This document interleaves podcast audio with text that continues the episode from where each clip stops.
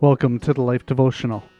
Nothing can stand against you by Folesade Oladapo. And we know that in all things God works for the good of those who love him, who have been called according to his purpose. Romans 8:28. Is it possible to live a happy and joyful life consistently, despite the fact things don't always go the way you expect them to go? Yes. I used to be driven by circumstances and situations in life.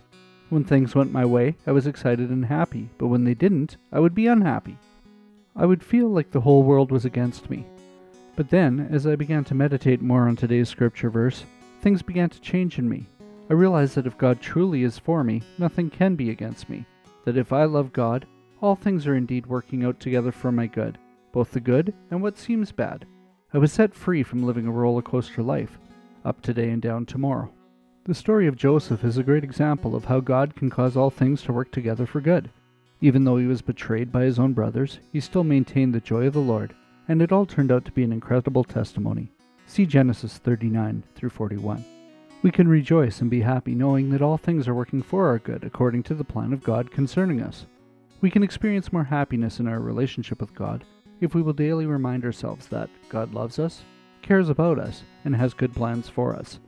No matter what we go through in life, He will cause it to work together for our good. A prayer for today.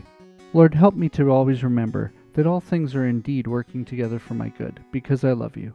Amen. Go deeper. Whenever you find yourself losing joy and happiness because of an unpleasant situation, find solace in the Word of God. Also, when you make up your mind to be an encouragement to someone around you, your own spirit will be lifted in the process. Do you need prayer? Come see us at thelife.com slash prayer.